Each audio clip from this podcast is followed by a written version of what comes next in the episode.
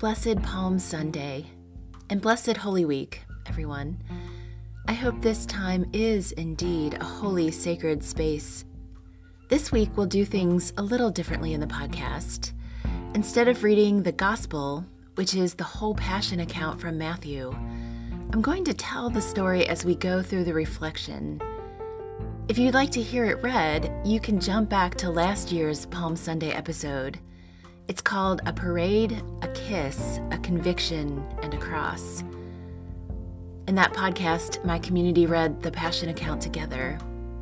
I'll include a link in the show notes if you'd like to go back.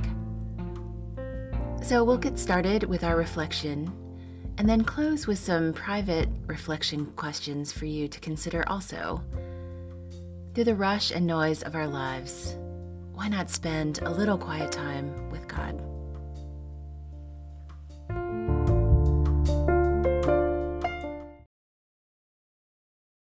Palm Sunday is a feast that showcases the extremes of human experiences. It begins in triumph, but ends in tragedy. Things can turn on a dime. And as we move through the events described in the Gospels, we are topsy turvy with it all, too. Over this week we call holy, we'll hold it all. From parade to the sacred meal with loved ones, to the trial and crucifixion, to that liminal space of waiting, to the triumph of resurrection. As we accompany Jesus through these highs and lows, we're meant to find ourselves in his life and to see Christ in our life too. Each year, we read the exact same readings, and yet, we don't read them the same way. Why? Because although the stories from Scripture don't change, we ourselves are not the same people reading them. Since last year's Holy Week, we've had a whole year of growth and change, new joys, new sorrows. There may be a piece of this familiar story that we hear in a different way, a new insight that we gain a new way that this time in Jesus' life resonates with our own life. This year, what I notice is how quickly things change from one extreme to another. Although I don't know why I'm surprised by this, life is full of transition. That's what I know from my own experience. Despite that, though, there is something in me that always thinks things will stay the same.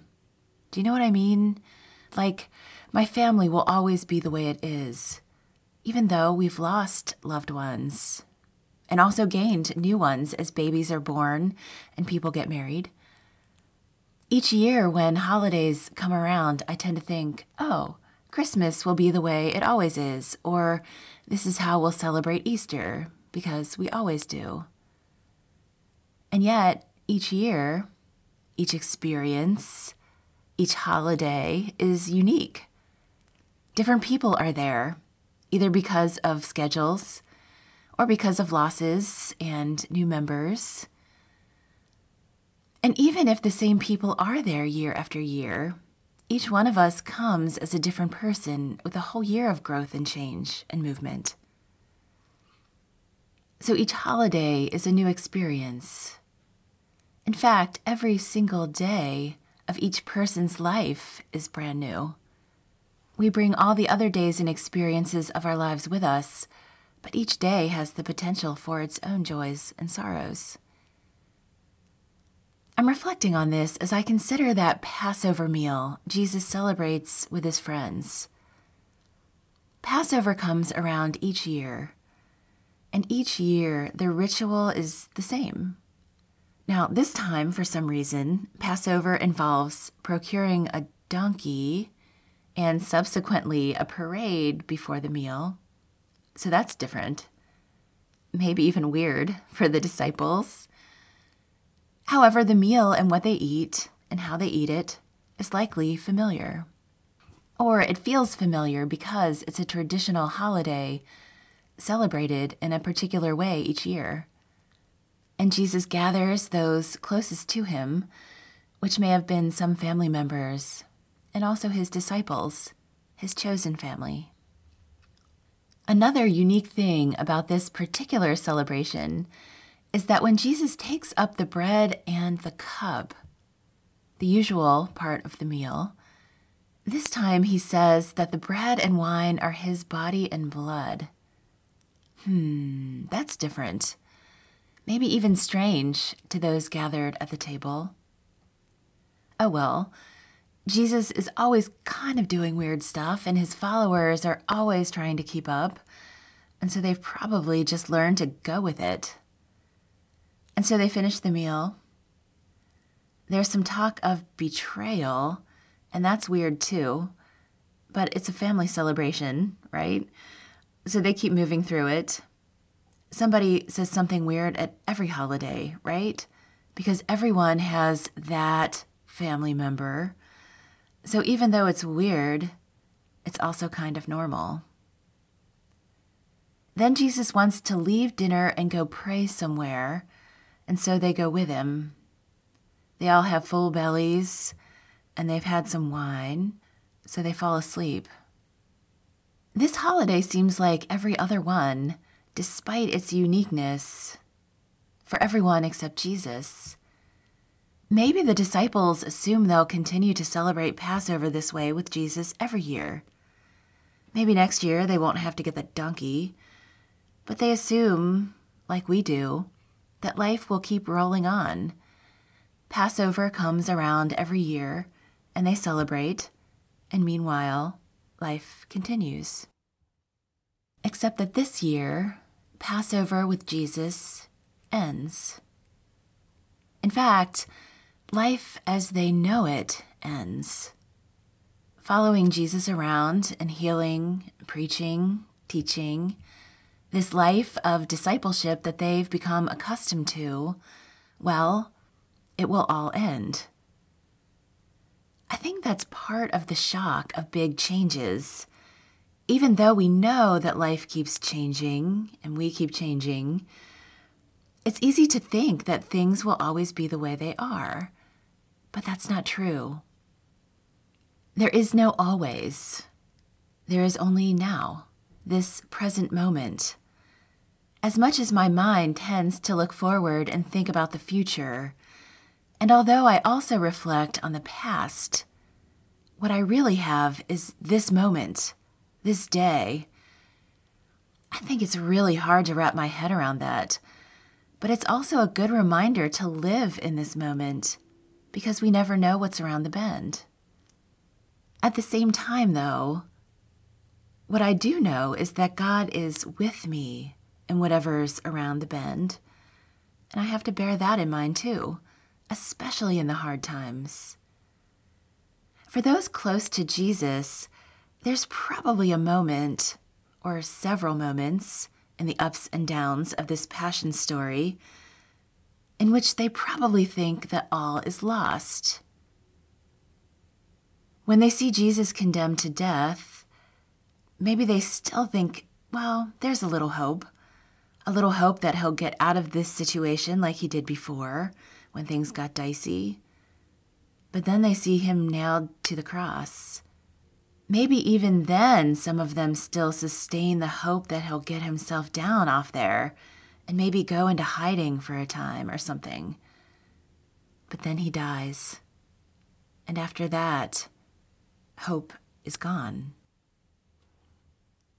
But we know that life without Jesus is not what's around the bend.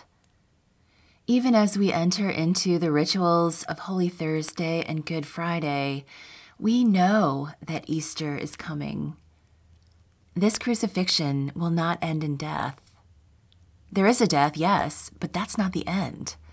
We, like the disciples, may have times in life when we feel like all is lost. However, the cross is not the end for us either. We are also bound up in resurrection. At our baptism, we are assured that we both die and rise with Christ. Maybe that happens in the afterlife with Christ But it also means that in our daily ups and downs, we die and rise with Christ over and over and over. Our suffering and joy mean something, and they're bigger than just us. We are the wounded and resurrected body of Christ. We live and die with Christ, and Christ dies and rises within us, too.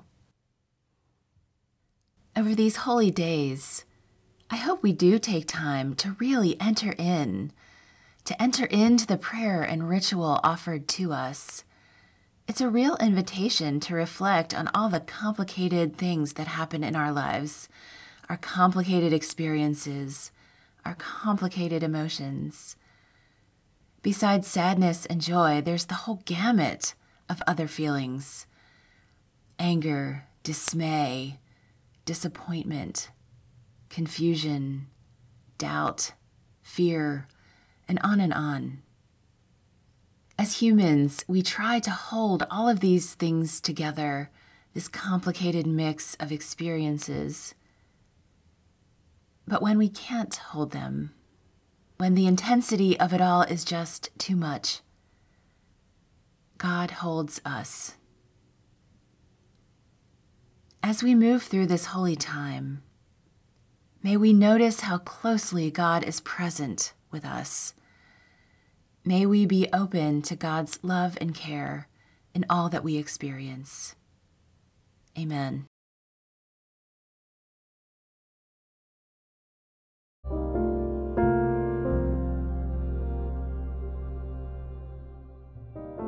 So let's continue our reflection as we spend a little time in prayer with God. What are the losses or sadnesses in your heart right now? And where is God with you in these sorrows?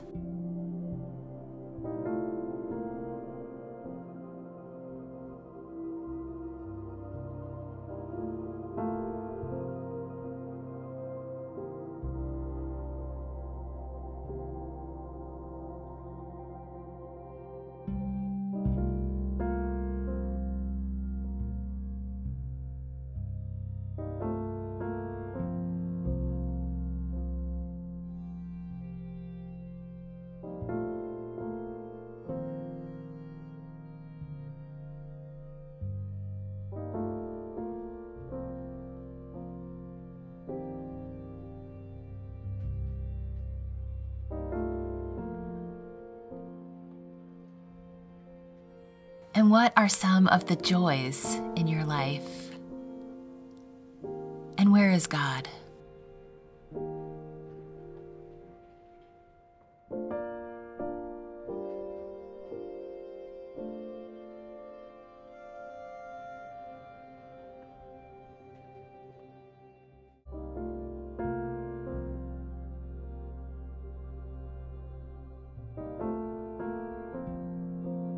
What part of the Passion story resonates with you the most? What is it about this part that speaks so deeply to you? Maybe take a little time to listen to what God has to tell you about this story and about your life.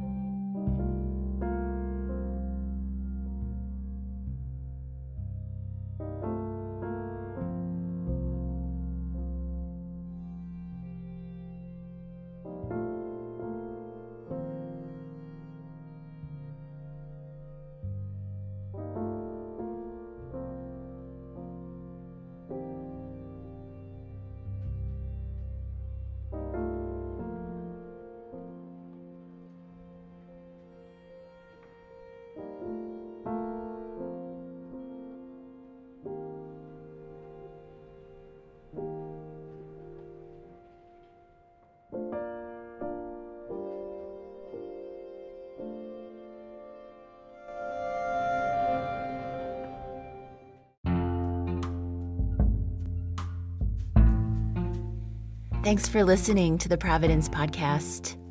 I hope you stay connected with God Space and, of course, the Sisters of Divine Providence of Kentucky as well. May you notice all the ways that God cares for you, and may we all take good care of each other. Peace.